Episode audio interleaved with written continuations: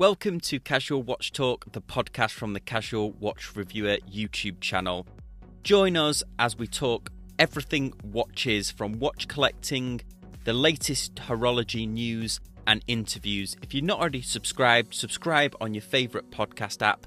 Let's dive into the show.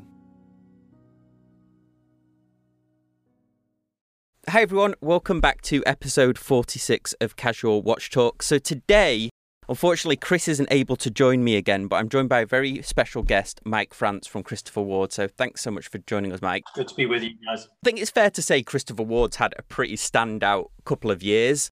I recently covered this on my review of the Christopher Ward C65 World Timer. But for anyone that's not familiar with the brand, would you mind giving us a quick, brief history of Christopher Ward? Sure. We started Chris Ward up in 2004. There were three of us then, the eponymous Christopher Ward, and we gave the name of the business because it sounded the most English. And we wanted a real person's name, and being a British company, Mike France isn't the best name probably to have on the dial of a British watch brand. But Peter Ellis, who's still working with me in the business, he and I just sold an educational toy business in the UK called Early Learning Centre in the April. And by the middle of May, I particularly was pretty bored, looking for the next sort of thing to get involved with. Had a particular love of or interest in watches, knew nothing about watches, by the way, other than I liked watches, and convinced the other two that setting up a watch brand and then what turned out to be the first online-only watch brand was a good idea. So we set off to conquer the world of watches, knowing nothing about it at all, but learned pretty quickly, got very lucky along the way. We had people we'd known for a number of years who were able to introduce us in the very early days to some of the some incredible people involved in the watch industry. And so we were given a sort of a very early and unusual insight into to what really goes on in the watch industry, as opposed to what some people think goes on in the watch industry, or what some people would like you to think goes on in the watch industry, including a real light bulb moment when we discovered the sort of markups that some brands, most brands, all brands were applying to their watches. A bit like yourself, I'm from a sort of a working class northern background in England, and my mother sits on my shoulder all the while, wanting to know the value of things as opposed to the price of things. And throughout my career, I've always lived by the maxim that you try and pass on as much value to the consumer as you possibly can, and be fair in everything, in all your dealings with them. And we felt at the time that this was far from the case in the watch industry. So we decided that the opportunity for us was not just to create a different business model. It sounds ridiculous at the moment today, doesn't it? That people were ringing me up saying, "You'll never sell watches online. Just don't even go there, Mike." You know, it sounds ridiculous now, doesn't it, to even conceive of that? But that was what people genuinely thought back in 2004. I mean, they were convinced that you couldn't sell clothing online at the time. But as we'd come out of Early Learning Centre, having sold climbing frames online, we thought it was probably an easier gig to sell watches. Frankly, we embarked on a philosophy of not just a business model that was unique at the time, but a philosophy about being completely transparent about everything we do, which I hope we've lived up to. And that included the pricing model, and we wanted it to be fair and transparent. And so we apply a very simple, and have done from day one and continue to do so today. And as long as I've got anything to do with the business, it will remain the case. We simply multiply the manufacturing cost price by 3, which just covers all of our overheads, covers our marketing costs, and gives us a fair margin, but not an excessive margin. And therefore, that's the model that's been in existence since day one. And we got very lucky because in the early days, when frankly, when you start up a new company, you don't know what's going to happen. This was a sector that we knew very little about. We launched our website, we'd taken some advertising out, sales were trickling in the first autumn up to Christmas, and then suddenly there was a huge spike in sales, and we had no idea why, apart from me being a marketing genius.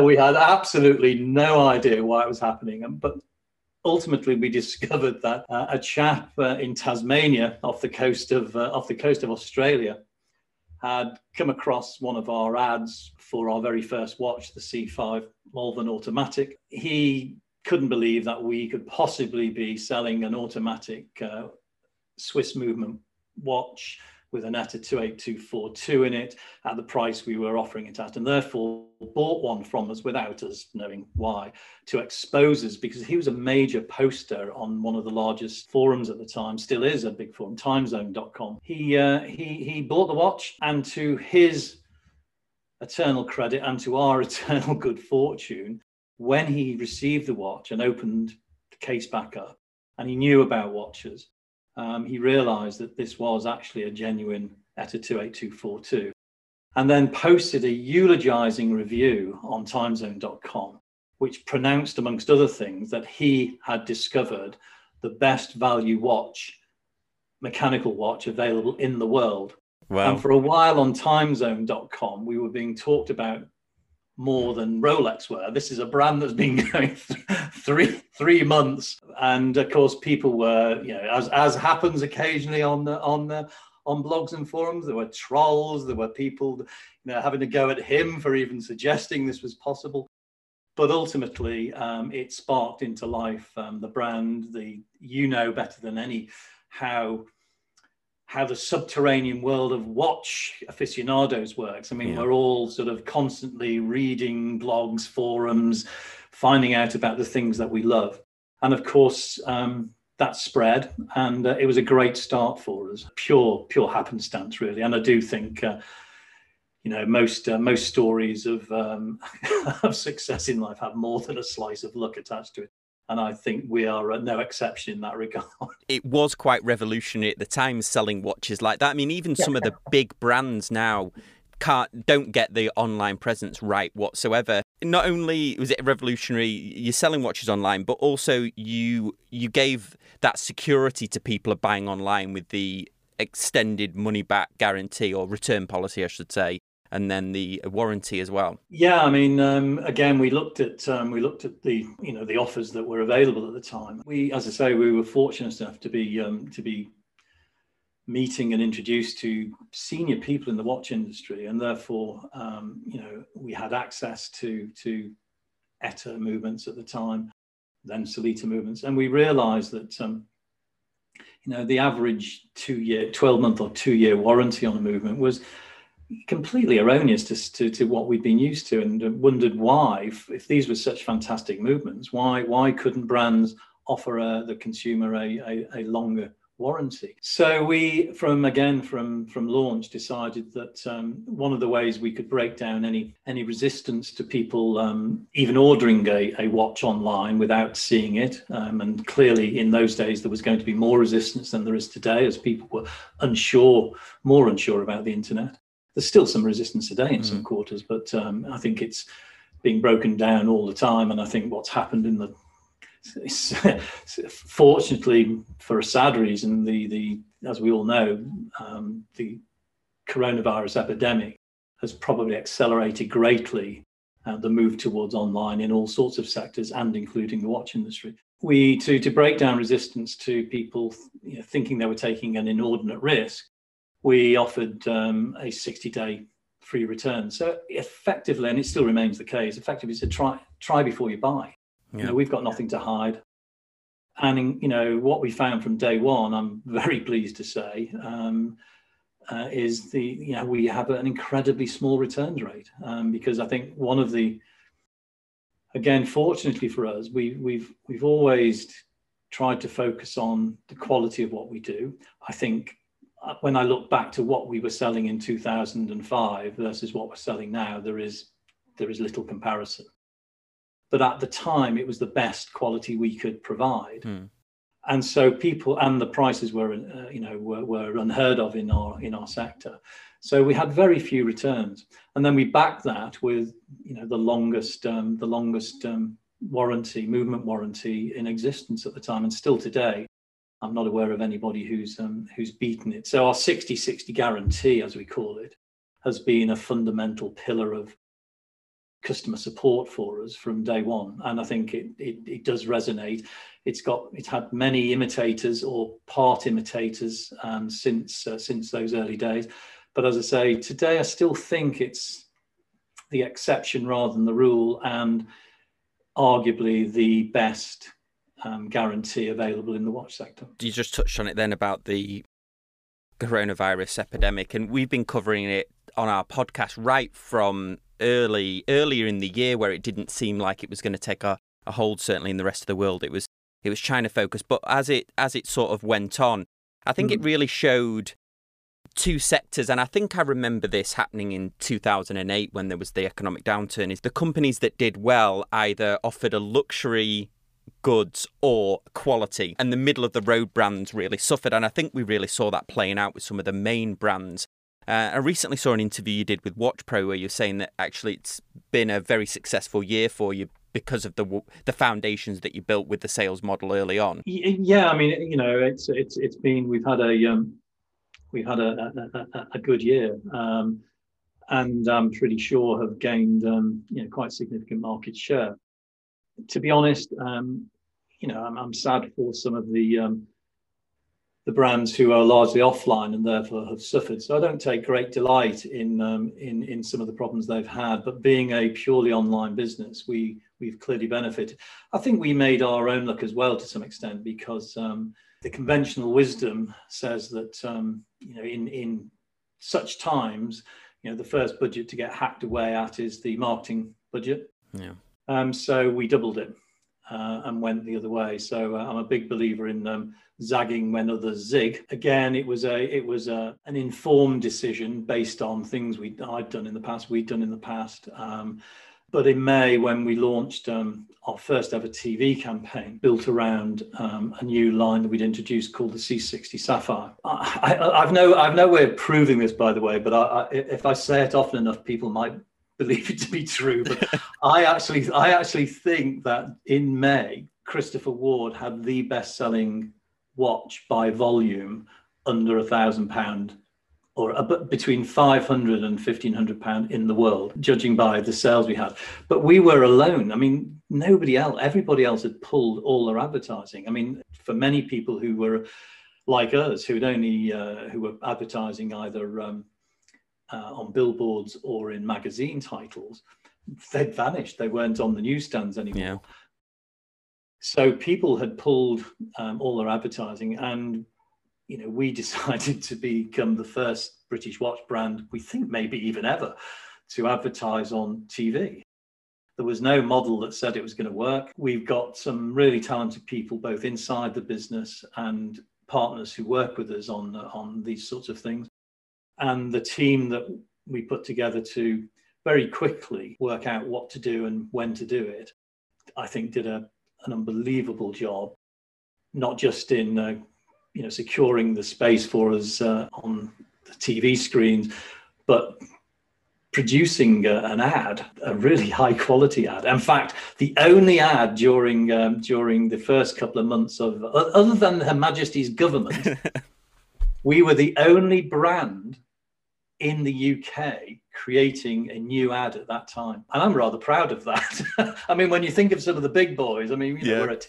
we're this little tiddler swimming around, yes, of course we can of course we can produce a TV ad in lockdown where with social distancing. It was a nightmare, and they were magnificent. And we produced the C60 Sapphire, which I add, and I think we're still running it. And that generated for us, a really fantastic May. And as I say, the world was, we were a beacon because no one else was doing much. And I think we benefited by going on the front foot at a time when everybody else was sort of, hunkered down, as it were. I think we were, again, fortunate to be launching a watch at that time that just hits all the buttons. You know, we've just recently released a sort of another sapphire-based watch called the C60 Blue, which is all the profits are going to the Blue Marine Foundation, which is a marine, an ocean charity that we support.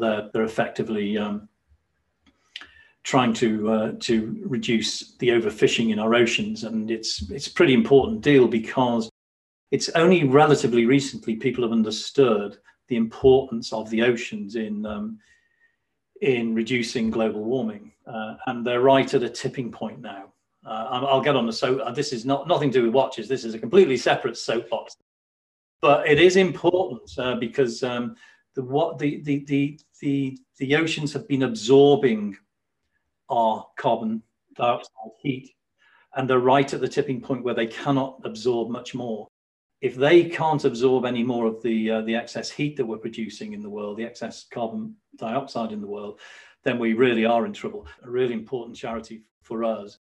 But anyway, that's so back to the C60 Sapphire. But by the way, the C60 Blue, which is the watch for charity, has been phenomenal already. I'm so pleased, and BMF or Blue, as they prefer to be called, are delighted with the response as well, because it's been a fantastic, and we only launched it last week. But yeah, the C60, the original C60 Sapphire, became our fastest selling launch ever, in part because I think it's an really intriguing watch, but also in part because we promoted it so strongly on the TV, and that's helped to fuel a really good year, as has the next launch, major launch we had, which was the C60 Super Compressor, which I know you've seen, and I know you've spoken about. I'm really excited to get a review copy to show, although a couple of our followers on the Facebook group have this watch as well. Now, you said when you invented the watch that it was the first true super compressor, but I'd like to delve into that a little bit more. Obviously, there is compressor watches, you've got Vostok, and then a lot of modern reinterpretations are in compressor style cases. When you say this is the first super compressor for, I believe, 50 years, what does that mean to a watch collector, I guess, or what's your interpretation of that? Well, it's not an interpretation. It's actually a statement of fact. Yeah. Back in 1954, a company called Ervin Piquerez, EPSA for short, introduced super compressor or compressor watches. The super compressor was the third evocation and by far the best, which allowed, as I think you know, it allowed the case back compressed the deeper the diver went, which prevented what had been happening at great depths or reasonable depths previously, which was the explosion of the watch. Yeah. Not very useful for professional divers particularly. And Piquerez patented a really ingenious, and it really is ingenious, and like all great inventions, a simple but very, very clever piece of engineering, which had a coil spring inside the case back, which effectively pushes back against the backplate. Yeah. To push it back against the gasket to make the gasket seal much more secure than it would otherwise be, and therefore not allowing any water seepage into it. This mechanism hasn't been reproduced, genuinely, not by Vostok, not by anybody, hasn't yeah. been reproduced since 1972, I think, is the very last one that went out. And although many brands have introduced watches called compressors, yeah. like many things in the watch industry, yeah, it's bullshit baffles brains, and people buy it because it's said with such conviction. People think, that must be, well, I mean, some people probably don't even question what the word compressor actually means. Yes. But the clue is in the name. If it doesn't compress, it isn't a compressor. And none of them compress. And none of them. This was brought to my attention by an owner of ours, an Austrian owner of ours, who wrote an email to me saying, love the C60 Trident he just bought, love the C65 case that we just introduced. Had I ever thought about doing a proper super compressor, because nobody's ever done one for 50 years, and really. And so that was, it just intrigued me. So we, Adrian Bushman, our senior designer, and I just then went and did our research on the matter, discovered this amazing trove, treasure trove of EPSA watches. I mean, over 100 brands were using this patented mechanism back in the day. I mean, really great brands as well. Yeah. But it had all vanished. And yet, because we're all going through a bit of a retro period in terms of, you know, what we're all interested in. It's an interesting sort of, you know, you've got Apple Watch at one end, and you've got retro going on in the mechanical watches at the other end. Quite fascinating, isn't it? But, you know, therefore people have gone in, dug back into what's been going on, dug back into their, if they've been going since then or before then, back into their own archives, pulled out things that they used to sell, some of which were called super compressors, and decided to, you know, redo the aesthetic, which sometimes, but not always, included two crowns. And that's not, you know, everybody thinks that's the sign of a super compressor. Yes, yeah. No, it's not. It's one. It's most. In fairness, most of the super compressors did tend to have the internal bezel, and therefore had the second crown at 2 o'clock to make that work. However, many didn't as well. So it's not the signal of a super compressor. The signal of a super compressor is actually that it compresses, and therefore we just thought, well, bloody hell, let's go and do a proper one. Yeah. And that's where our problem started, in a sense, because it turned out to be a more difficult exercise, and I think certainly Adrian and I, and Frank Stelzer, our technical director, ever thought it would be. And it became at one stage, I have to be honest, our technical guys in Beale, we have our ateliers in Beale, they came back to me and said, and Adrian said, no, this is not going to be possible to do. And it got shelved for about 3 months as we scurried around thinking, how can we break through this?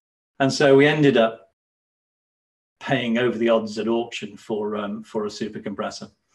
And with our technical team in Beale, and with our amazing case manufacturer in China, they reverse engineered the whole thing. And I'll never forget, it was only a bit later than this time last year, December the 4th, I think it was, something like that, when we got about the 4th iteration that was due to be tested, because we had to obviously test it to make sure that it was watertight under pressure. And it was one of those great eureka moments, you know, there was fist pumping going on, you know, it was almost as if Everton had just won the Premier League. Fat chance of that happening. So it was one of those great moments, because it actually worked, and therefore all of the heartache and effort that all these guys had put into it, we knew was going to work out. And then it went through a whole process of, you know, testing and wear testing, and we eventually launched it in September, beginning of September. And I'm pleased to say it's been critically, incredibly well received by people like yourself, and many other people who know a lot about watches. And fortunately for us, it's been a commercial success as well. But of all of the watches we have done since, and of all the things we've done since, I think probably bringing out Calibre SH21 in 2014, this is the thing I'm most proud of, because I know how hard the team worked to bring it to fruition. And it's a kind of a, for us, you know, people, I don't know what sort of a brand we are really. People call us a disruptor brand. We've never called ourselves that. We just do things we enjoy doing and hope to do them well, and hope people like them. But one of the things that I can say about our brand, it matters to all of those who work in Christopher Ward, is that we don't cut corners, and we genuinely, if we're going to call something a compressor, it better compress, because we ain't going to do it otherwise. And so in a way, it's sort of right at the heart of what we're about in an industry that, frankly, is still, as I say, full of the bullshit. Yeah. But there you go. That's so you know, that's the story of the super compressor. Yeah. The reason that I mentioned about it being certainly the most exciting dive watch, I believe, that was released this year. And I think I said including the Rolexes, which will probably get me in trouble, but nobody's picked me up on it yet. Couldn't agree more with you. Couldn't agree more. Like you mentioned, a lot of watch companies are revisiting their back catalogue. Breitling's doing it at the moment, and some of the movements, like Omega's gone back to its 321 movement, but I don't remember anybody else taking the care to actually revisit a case of a vintage watch. You've got the components that they're revisiting, but not the case in the way that you did. Unlike the main brands, not only is it not a limited edition, you've also kept it within the price range of all the other watches. There's no additional that's been added on for the extra engineering. That's so how important is that to the brand, is the pricing, because everything's within the same price bracket, isn't it? It opens at 895. It's UK pounds, versus, say, the Sapphire at 795. It cost us, it's slightly more expensive, the case, because of what's involved in creating it. But as I said earlier, Sam, it's a very simple philosophy we have. Whatever it costs us to produce it, we multiply it by 3. I know people sort of think, well, no doubt, possibly we could have added a premium to it, but that it's just not what we do. And I'm not that complicated an individual, frankly. I like, we like to keep things simple and straightforward and transparent. Therefore, we've got watches. I was just earlier today looking at a watch we brought out in the autumn of 2019, which was the C60 Apex, which I don't know if you're familiar with the watch, but it contains our SH21, our own movement, with a power reserve. And it's what we had done, is it's got an amazing sort of semi-skeletonized dial and some incredible bridge work in terms of the movement as well, particularly around the barrels. And that's our most expensive watch to date at just shy of £3,500. It's 3,495 UK pounds. We only produced 100. I wish we had a limited edition of more than that, because we could have sold a lot more. But the same principle applies to that as applies to our leading watch, which is 395. It's 3 times the cost. It's just that you've got a really expensive movement in there. You've got some incredible bridge work. So it's not about, it's not about compromising in any shape or form. And it's certainly not about gilding the lily in pricing. Yes. Whatever you see from Christopher Ward, you can be absolutely certain that it is a 3 times multiple, and therefore, you can work out what the cost of that is. And because I'm in the industry, I know, which other manufacturers, use the same movements, use the same case manufacturer, use the same dial manufacturers we do. I know broadly what they're paying. And I know what everybody else's markups are. And I know that I'm bound to say this, but because quality is at the heart of what we do, and it's kind of interesting you talk about cases, because we're really focused on things like cases, because we don't think the industry is particularly focused on things like cases. I agree. And we were, as well ourselves until 5 or 6 years ago, producing, well-engineered cases, pretty slab-sided. Why? They're rare, they're cheaper to produce. Yeah. The moment you start doing things like having facets that have got different types of polishing and brushing on them, that's where you start to get into the cost. But because we wanted the best, we created the light catcher case, which has become now prevalent throughout our collection. And Adrian Bushman, our senior designer, this was, you know, it's one of his great contributions, I think, to watchmaking and watch design over the past 5 or 10 years or more. It is a wonderful, wonderful case. And if you know about watches, and when you get one of those cases in your hand, you can see that what we are doing is a completely different level to other brands that people compare us with in terms of price. And therefore, I can honestly say, I believe this, I'm bound to say it, but I absolutely believe it, that if somebody can show me an equivalent quality watch anywhere in the world today, yeah, anywhere in the world today, to what we're doing, they can have the watch free. And nobody has been able, when you really, really get down to looking at the level of detail and what we do in our watches, because we refuse to make compromises, yeah, yep, they are, you know, they are truly great value.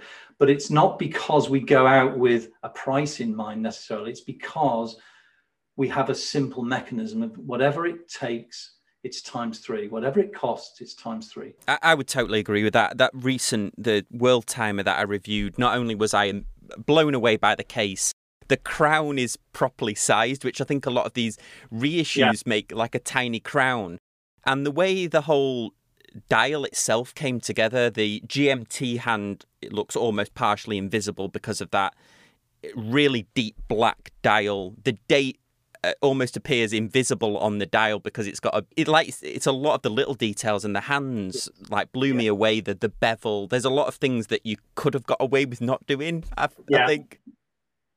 I mean, I'm surrounded by some really talented people, and you know, Will Brackfield, who is another one of our designers. I mean, we're very design led. I mean, I've always been involved in. I mean, my background is the fashion industry years ago, and I worked with people like Terence Conran, and so design has always been central to what I'm about as an individual. We've managed to, in Will's case, train up. In Adrian's case, bring in, you know, some of the, I think, the best talent in watch design there is. I mean, I don't know if you know, I mean, many of the brands that you, that we all know and love, you know, very often they're not designed in-house. Yeah. You know, it's like a lot of watches, a lot of watch brands, a lot of micro brands as well. You know, you and I could set off and set up a watch brand tomorrow. Give me a shout if you want to, you know. You know, I can take you to, you know, where lots of brands that, you know, we all know and say, kind of love, we go to in Switzerland, and it's a turnkey operation. Yeah. You'll go with some ideas. Their designers will churn out the designs. Their factories will churn out the watches. You know, they'll even ship them for you now. It's a complete turnkey operation, and I think some people would be very surprised at some of the names that use that. Yeah, yeah. Whereas, you know, we've never gone down that route. It's always, even when I think in the earlier days, people were having to suffer my design thoughts on our watches. You know, at least it was us. Yeah, it was us. And you know, we've just, I think, got better and better over the years, and now instead of producing what I think, and I think if fairly people 10 years ago would criticise some of the things we did as being homages. The fact that most watch brands produce homages of some sort or another doesn't matter, but I would say that's fair cop. And we set off, you know, 6-7 years ago, to recreate the design aesthetic for Chris Ward so that it had something that was singularly owned by Christopher Ward. And to do that, you need really great designers and, you know, and then great technicians to translate the designs into things that work, and then great manufacturers to turn the technicians' ideas and the designers' ideas into real 3D animated products. And, you know, it's all about, any business is all about the people. Yeah. And I'm very thankful for some of the real talent that we've got at our disposal, because it's not by accident that these things happen. It's people that create these things. And they work, they're such genuine talented people that, you know, my job is just to keep pushing them, to, you know, pushing the envelope a bit further every time, just, and, you know, making people unafraid, you know, to do things. There's an awful lot of conservatism in the watch industry. Yes. Mm-hmm. And, you know, there are other great brands as well who do what we do, which is try and push the boundaries in our world. Yeah. Within the sort of framework of where we lie. But it's a, as you know, it's a wonderful, wonderful industry to be involved in, because, you know, virtually anything is possible if you've got the inventiveness and the curiosity to want to bring it to life. And I'm fortunate enough at the moment. We a couple of weeks ago, Roger Smith and I launched the Alliance of British Watch Clockmakers. I was going to ask you about that, because a friend to the show, Nicholas from Fears, has just joined as well. He has indeed. Nicholas, who I know very well, is I'm very pleased to say he's one of the founding members. You know, and you know, Roger, at one level, some people might think that, you know, Roger's a traditionalist. Far from it. I mean, he is pushing boundaries all the time. The coaxial movement, you know, he's developed that beyond recognition. I mean, you know, and has now got the evidence that says that, you know, because of course one of the great debates within the watch industry is, you know, the lever escapement versus the coaxial escapement. Anybody who hasn't got the coaxial, of course, says the lever is better. And Omega did a really smart thing in getting hold of it, because it is, there's no doubt, and we don't have it, but then nobody else has. The coaxial is a better escapement. And why is it better? Because it takes away a degree of the greatest problem that all mechanical watches have, which is the need for lubrication. Yeah. Yeah. So what Roger's now been able to demonstrate is through the developments of his coaxial movement in the watches he's created, because don't forget, George Daniels only ever created 8 coaxial watches in his lifetime. So you didn't have a body of work big enough really to be sure about the benefits of the coaxial versus the lever escapement. And what Roger has been able to demonstrate now is that for his watches, certainly, instead of there being a 5-year period for a service, that has already moved to 15 years. Yeah, that's an amazing thing. And he is working with Manchester Metropolitan University on what might be the biggest breakthrough that watchmaking has had, you know, since the 18th century, which is a nanotechnology covering of all the moving parts in a watch, which effectively would take away the need for servicing a watch for all time. Wow. Can you imagine that? And this is something he is working on at the moment with Manchester Metropolitan University, not far away from your... It's where I went, yeah. I feel like... Well, it's all right. I feel like maybe I wasted my 3 years then if they've come out with this. That is amazing. So, yeah, he's been working with them for a good while. It had this development apparently had to slow down because of COVID back in March, yeah. But it's back on the agenda now. They're back working, and you know there are no guarantees. It's a bit like vaccines, but there are no guarantees of this. But if you know if Roger's work with Manchester Met comes to fruition, that is a complete and total game changer. Yeah, total and utter game changer. Wow. And this is a guy who's just interested in traditional watchmaking. Do me a favor, you know.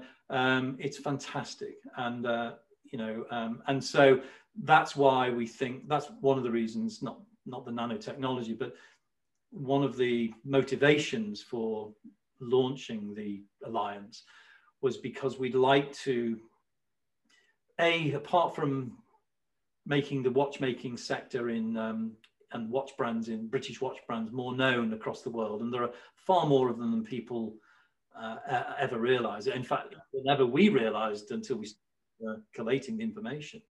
But it's a really vibrant sector at the moment. You know, when we started back in 2004, there was kind of just us and Bremont and one or two others.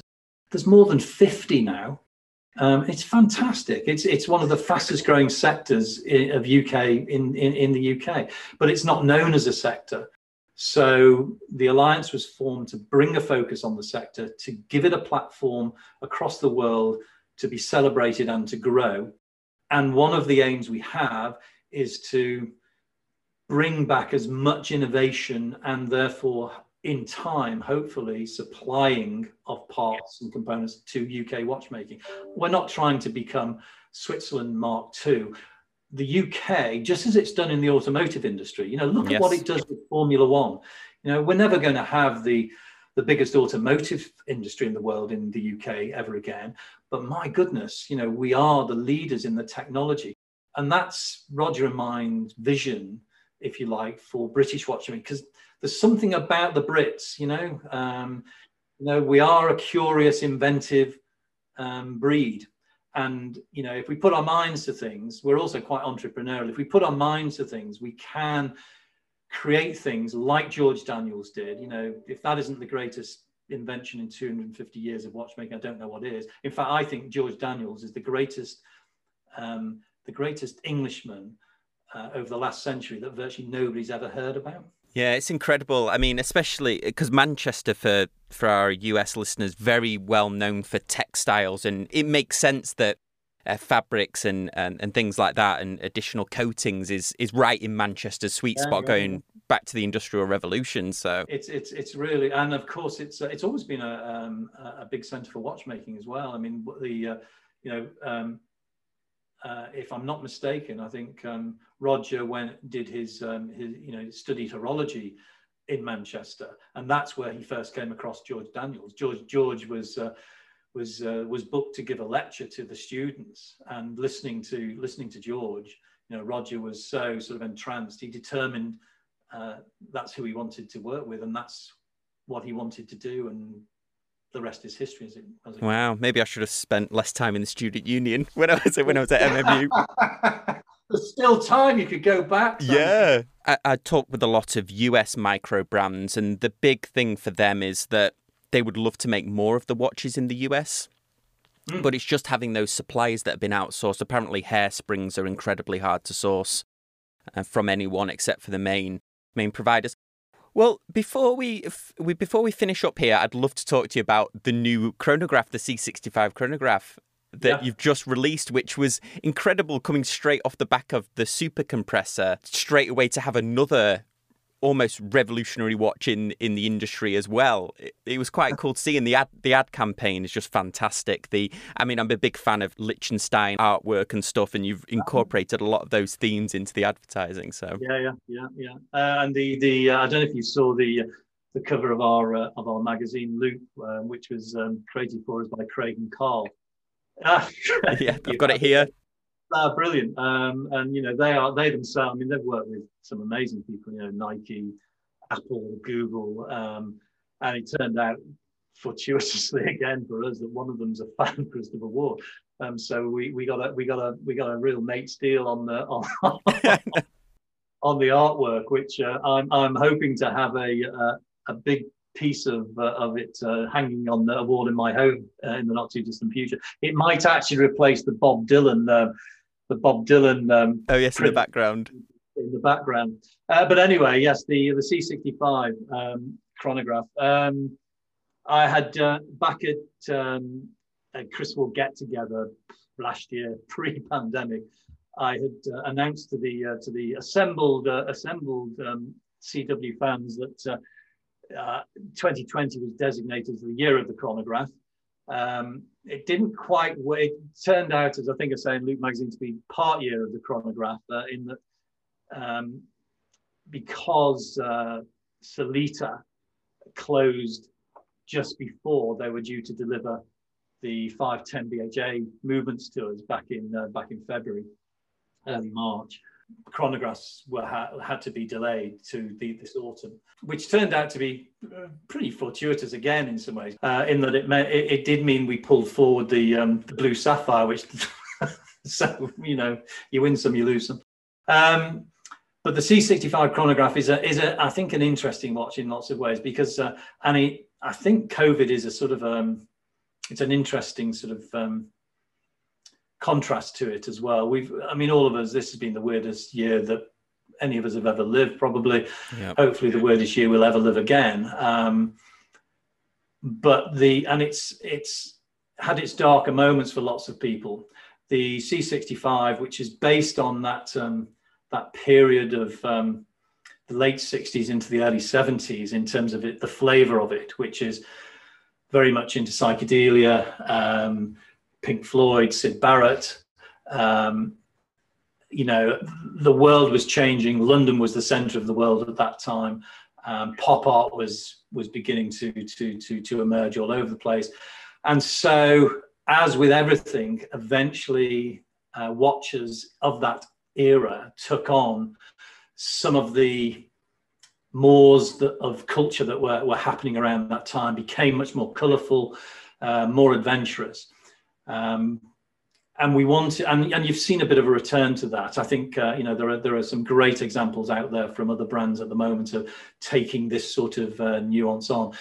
We wanted to take it on in our own particular way, and therefore created the C65 chronograph by Compacts, because that was the sort of the chronograph look of that time, particularly lateral, horizontal by Compacts.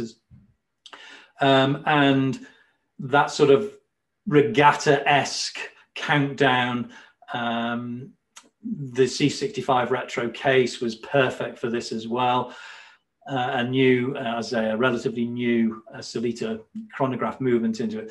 The first of our, you know, we introduced the screw-down crown onto the C65 case with it. So lots of things going on, and just some of the attention to detail in it. I know it's a bit nerdish, isn't it? But if asked, my favourite piece of detail in the entire watch is the date wheel, where we print red onto white, and I just love that. That just, forget the rest of the watch. That for me is just beautiful, and it's those little details that, when you add them all together, often what excite people.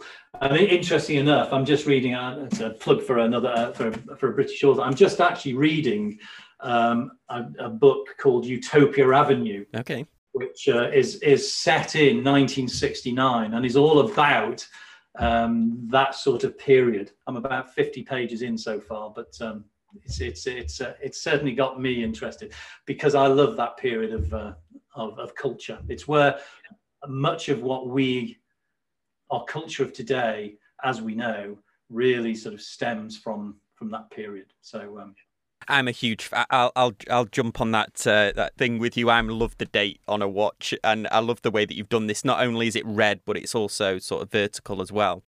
Yes, absolutely. Down there at 6, yeah. But I forgot to ask you this earlier, but I think of Christopher Ward as one of the first, with the exception of Oris, that really started using Sellita. And I think a lot of people don't realise that one time Sellita produced, I think it was 2009, more movements than ETA that shipped to third parties. Now, there was some Swiss Competition Commission things going on that restricted ETA, but indeed, it's really for quite a relatively new company, I guess Sellita is. So when did you make the switch to Sellita? You said earlier on you used ETA earlier on. Yeah, I mean, we still have a really good relationship with ETA, and still occasionally use some of their movements. But the bulk of our movements, certainly our three-hand automatic movements, the SW200, they all come from Sellita now, and have done for some time. We like many others, when the whole ETA thing was going on back in 2008, 2009, etc. I think Sellita really brilliantly took the opportunity to develop their business. But the thing that really swung it for us is we were running in parallel for a long time 2824s against the SW200, and what that gave us the opportunity of doing was testing the quality of these. Yeah. And perhaps because the tooling at Sellita is newer, there can be, you know, our technical director at the time, a guy called Johannes Janker, who was also the designer of SH21, who now is the technical, one of the technical directors at Sellita. Interesting. He wanted to run a proper quality control test between the two, because we pretty much 50-50. And what we discovered was that the quality of Sellita's movements was superior. So when we discovered that, and because quality is at the core of everything we do, we decided to move across entirely to Sellita. So it was a decision born out of the controversial move by the Swatch Group to limit the supply of ETA movements potentially. Yeah.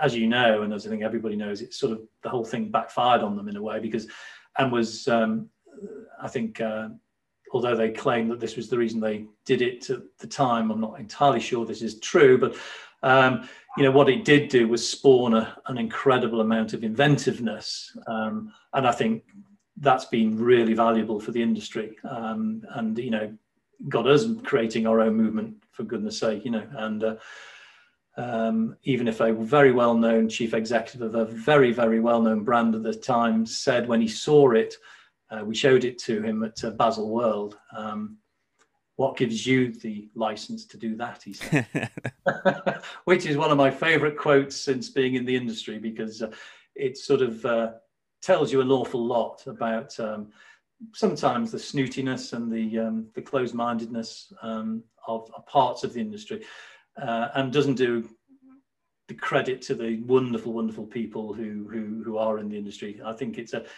like many industries, it's got two sides. Yeah. But yeah, so born of the initial Swatch Group resistance to supplying movements to the rest of to third parties, but then because of its superior quality, became the workhorse movement for us in a sense. And I must say, Mr. Garcia, who owns and runs Sellita, is an exceptional watch man, and has built an amazing, amazing bit. If you ever get the chance to go and see their plant, which is grown out of all report, you know, it's huge now compared to what it was 10, even 5 years ago.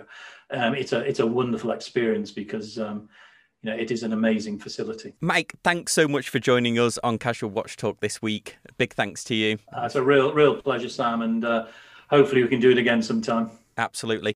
If you've got any questions, head on over to the Facebook group for Casual Watch Talk. As always, we appreciate you listening, and we'll see you next time on Casual Watch Talk. Thanks, guys. Bye.